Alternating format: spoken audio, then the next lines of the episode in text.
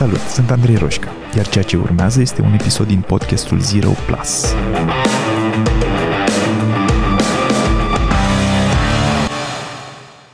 Salut! Astăzi vreau să vorbim un pic despre blocajele empatiei.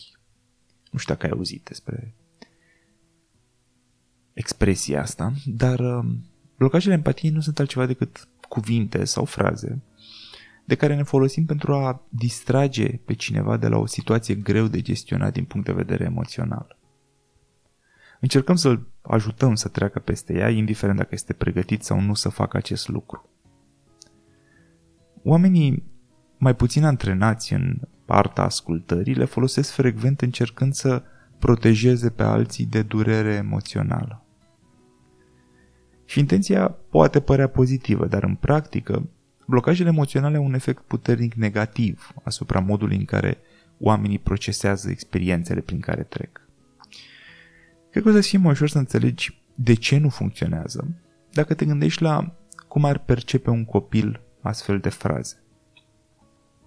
Fiindcă în fiecare dintre noi încă există acel copil. Atunci când îi spui unui copil, de exemplu, să nu se mai gândească la asta acum, sau îi spui că ar trebui să accepte pur și simplu și să treacă peste. Cei comuniști de fapt este că nu ar trebui să simtă ceea ce în mod evident simte. Iar acum știi deja suficiente despre acest ar trebui, pentru că am tot povestit despre cât de toxic este verbul ăsta în mai multe episoade. E, e o judecată de valoare. Orice începe cu ar trebui este o judecată de valoare și uh, arată mai mult despre cel care o zice decât despre cel care o primește. În plus, atunci când folosim blocaje ale empatiei cu copiii, le încetinim dezvoltarea emoțională, iar viitorii adulți vor avea nevoie să facă eforturi incredibile pentru a recupera. Cu alte cuvinte, vrem să le facem bine, dar le facem rău. Și are sens, deci, să inventariem scurt câteva dintre principalele blocaje ale empatiei la copii, fiindcă se aplică la fel și adulților. Robin Grill le-a structurat în următoarele categorii. Moderarea, negarea, argumentarea, optimismul nefondat, punerea la colț, distragerea atenției și etichetarea să le luăm pe rând. Moderarea apare atunci când cineva folosește un ton moderat de temperare și încearcă să calmeze situația. De exemplu, haide, nu mai plânge. Sau, hai că nu-i chiar atât de rău cum pare. Frazele ca acestea vin dintr-o intenție pozitivă, nu? Vrem să liniștim pe cineva. Doar că ceea ce fac aceste cuvinte de fapt este să-i transmită acele persoane că a plânge nu este în regulă și că, deși ceea ce simte ea emoțional este dureros, nu ar trebui să fie așa. Din nou, ajută să te gândești la cum ar percepe copiii astfel de fraze. Și cel mai probabil, auzind, haide, nu mai plânge, copiii învață credințe limitative, idei cum ar fi, nu e în regulă să plângi, deci cu atât mai puțin va fi în regulă să-ți arăți emoțiile ca adult. Sau copiii nu plâng când simt emoții negative, deci cu atât mai puțin vei putea plânge ca adult. Și poate mai periculos decât cele de mai sus, n-ar trebui să simți ceea ce simți acum. E greșit să o simți. Oprește-te din a simți ceea ce simți. Înțelegi cu ușurință cum astfel de fraze repetate pe parcursul copilăriei pot genera probleme în viața de adult. De fapt, ne blochează capacitatea de a simți și de a accepta propriile emoții. Și dacă nu le putem identifica pe ale noastre, cu atât mai puțin le vom putea identifica pe ale altora. Frazele ca acestea, deși vin din intenții pozitive, se așează una peste alta, iar Rezultatul este o inteligență emoțională scăzută, pe care mai târziu, ca adulți, avem nevoie să o reparăm. Avem nevoie să o reparăm ca să putem fi oameni compleți. În viața de adult, atunci când îi spunem unei persoane, haide, nu mai plânge, îi transmitem de fapt că nu suntem confortabili cu faptul că ea plânge și că noi am vrea să se oprească. Rezultatul?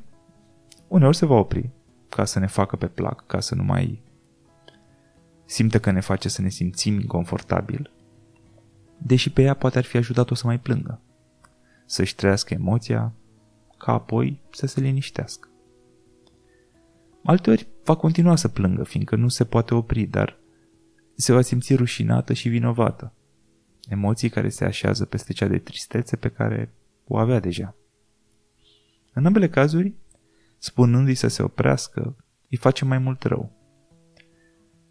Și nu în ultimul rând, face mai puțin probabil ca ea să se deschidă în fața noastră din nou în viitor.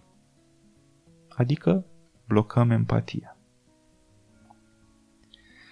Înainte să trecem la cea de-a doua categorie, permite-mi o scurtă pauză. Vreau să mă asigur că știi că în această perioadă am început înscrierile la super programul meu de ascultare. Acolo poți să înveți și mai ales să practici arta și știința ascultării și te va ajuta să construiești relații profunde în care să te simți conectat, să-ți crești încrederea în tine și, nu în ultimul rând, să simți că aparții.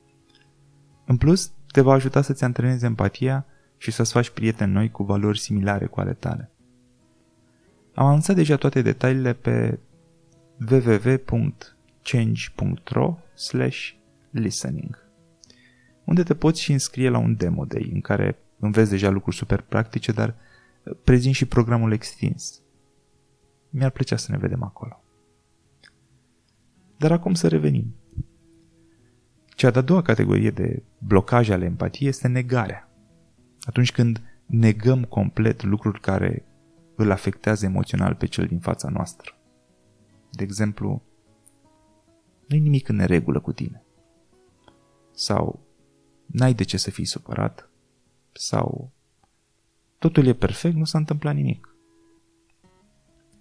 Sunt similare cu cele de la categoria de moderare, în sensul că și ele încearcă să calmeze situația, doar că de această dată îl invităm pe celălalt să facă acest lucru imaginându-și că problema nu există.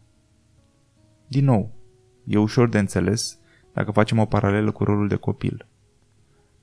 Nu-i nimic în neregulă cu tine este de cele mai multe ori tradusă de copil ca ceea ce simt eu acum, și anume că ceva este în regulă cu mine, nu e real. Cu alte cuvinte, eu simt ceva, iar ceea ce simt nu are și nu ar trebui să aibă baze în realitate. Totul e perfect înseamnă percepția ta e incorrectă. Ar trebui să nu simți asta. Ca adult, negarea realității e probabil cea mai disfuncțională problemă pe care o poți avea. Și vreau să fiu clar aici, nu să generez vină. Cu toții facem asta. Uneori reușim să ne păcălim în mintea noastră că lucrurile sunt într-un fel, când de fapt ele stau în cu totul alt fel. Adică ne mințim. În munca mea, ajutând oameni să schimbe viața în diverse moduri, foarte frecvent văd că singurul lucru de care ar avea nevoie oamenii este să se poată privi cu sinceritate în oglindă și să recunoască că viața lor nu este cum ar vrea să fie. Pare banal, pare un fragment rupt dintr-o carte de self-help, nu? Primul pas este să poți privi realitatea în ochi. Dar gândește-te, de ce m-aș concentra cu adevărat pe a slăbi dacă, citez, sunt doar bine făcut sau poate un pic plinuț? Când de fapt sunt obez și poate am risc de infarct miocardic, dar aleg să nu recunosc aceste lucruri. De ce aș schimba relația de cuplu disfuncțională în care sunt dacă îmi spun mie și comunic altora toată ziua că, citez, noi avem o relație bună. Nu-i perfectă, dar e o relație bună. Sigur e bună? Sau a devenit insuportabilă și habar n-ai de ce nu ieși din ea. Beau și o bere seara când ajung acasă ca fiecare om. Sigur e o bere și nu trei? Sigur ai putea să te oprești timp de o săptămână dacă ai vrea? Sau ai dezvoltat o dependență care începe ușor, ușor să-ți afecteze toată viața? Adevărul doare, de multe ori. Pe toți ne doare. Însă faptul că ceva doare nu face acel ceva mai puțin adevărat. De obicei, n-ai de ce să fii supărat este o frază greșită, o minciună. Ai de ce să fii supărat și merită să schimbi ceva, e mai aproape de realitate. Dar nu și dacă ai fost învățat de mic că ceea ce simți nu e real. Să nu mai negăm oamenilor din viața noastră dreptul de a simți orice simt ei. Ok? E în regulă să fim fericiți și e în regulă să fim triști. E în regulă să fim liniștiți și e perfect în regulă să simțim frică. Din când în când, e în regulă să simțim orice. Și desigur, putem să ne propunem oricând să schimbăm ceea ce simțim dacă nu ne mai servește. Dacă nu ne mai servește. Dar atunci când o facem, e, e o alegere. Nu o facem fiindcă trebuie și nu, nu o facem prefăcându-ne că ceea ce simțim acum nu este real. Nu. E, e o atitudine nesănătoasă. O atitudine mai sănătoasă ar fi mă uit la ceea ce simt, accept că simt acest lucru, este real, nu-mi place. Apoi, când emoția nu mai este utilă și a ajuns doar să mă încurce, pot să-mi propun să acționez astfel încât să fie mai puțin probabil ca ea să revină.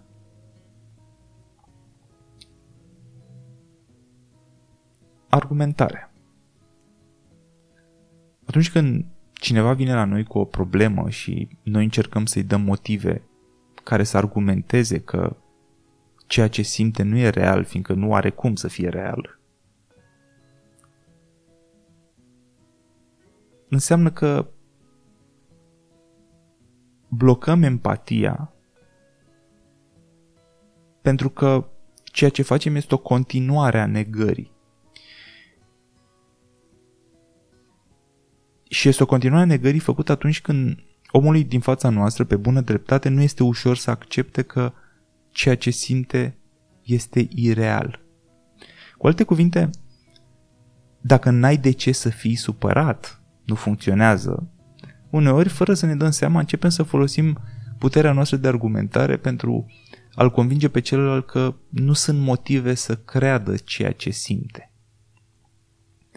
E ca și cum, ca părinte, i-am spune copilului nu e nevoie să plângi. Nu-ți dai seama că celălalt copil nu a vrut să-ți facă rău?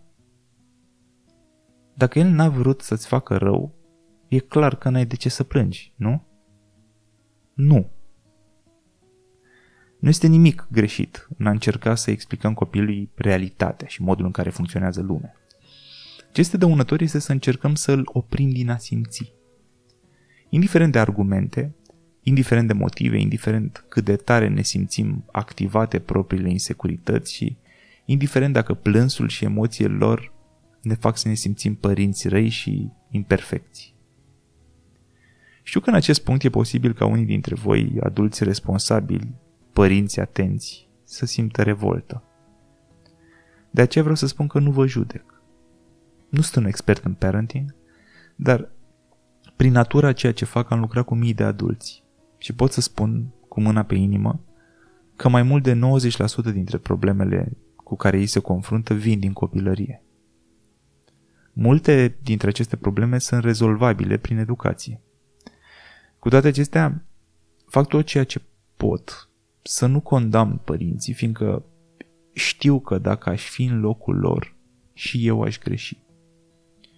Nu cred asta. O știu. Știu atât de multe despre psihologia umană, m-aș documenta încă și mai mult. Aș reflecta la cum am făcut ce am făcut și cu toate acestea aș greși. Fiindcă oamenii sunt complexi. Miza aici nu este să fac pe cineva să se simtă vinovat pentru cum și-a crescut copilul și nici să-i fac pe adulți să-și judece părinții. fiindcă cel mai probabil intențiile lor au fost pozitive. Nu cred că există părinți care să-și dorească să le facă rău copiilor lor.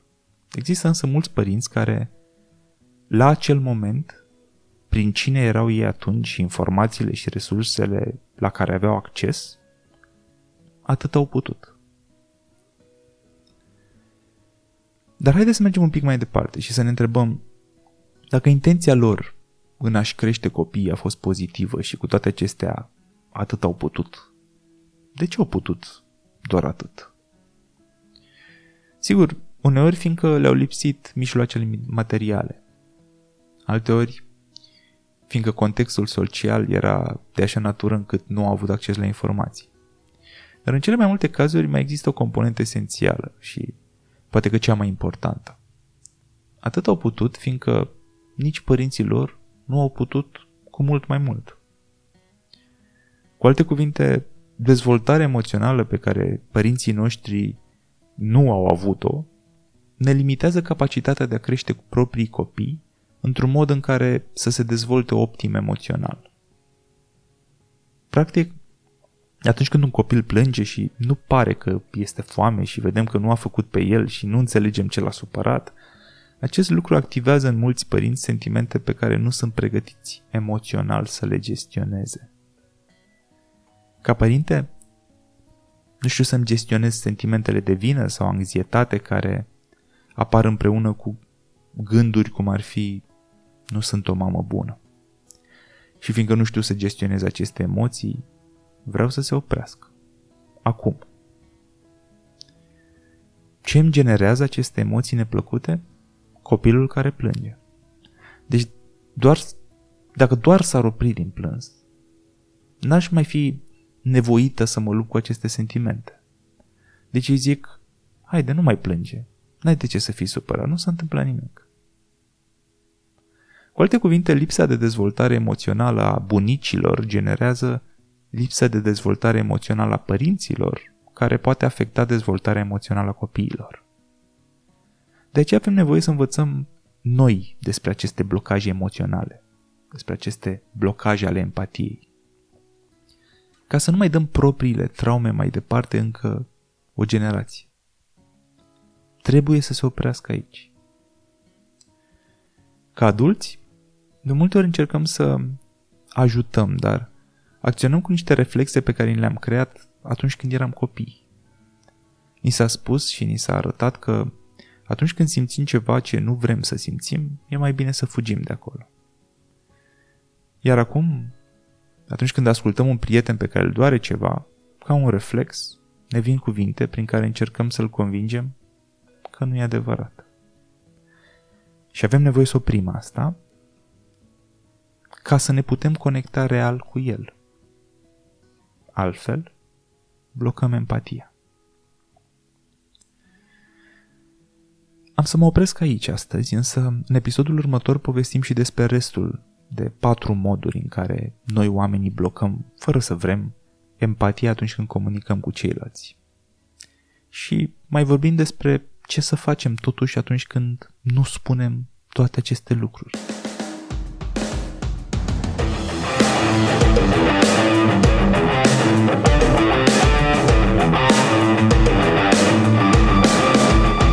Ai ascultat podcastul Zero Plus cu Andrei Roșca. Dacă ți-a plăcut, m-ar ajuta mult să-i trimiți linkul și unui prieten sau să-i dai un share pe social media. Și nu uita să te abonezi mai jos ca să fii notificat imediat ce apare următorul episod. Iar dacă treci printr-o perioadă în care te simți blocat sau pur și simplu vrei să accelerezi, intră pe site-ul change.ro pentru a face următorul pas. Iar până data viitoare, nu uita că a ști nu e suficient. Ai nevoie să acționezi.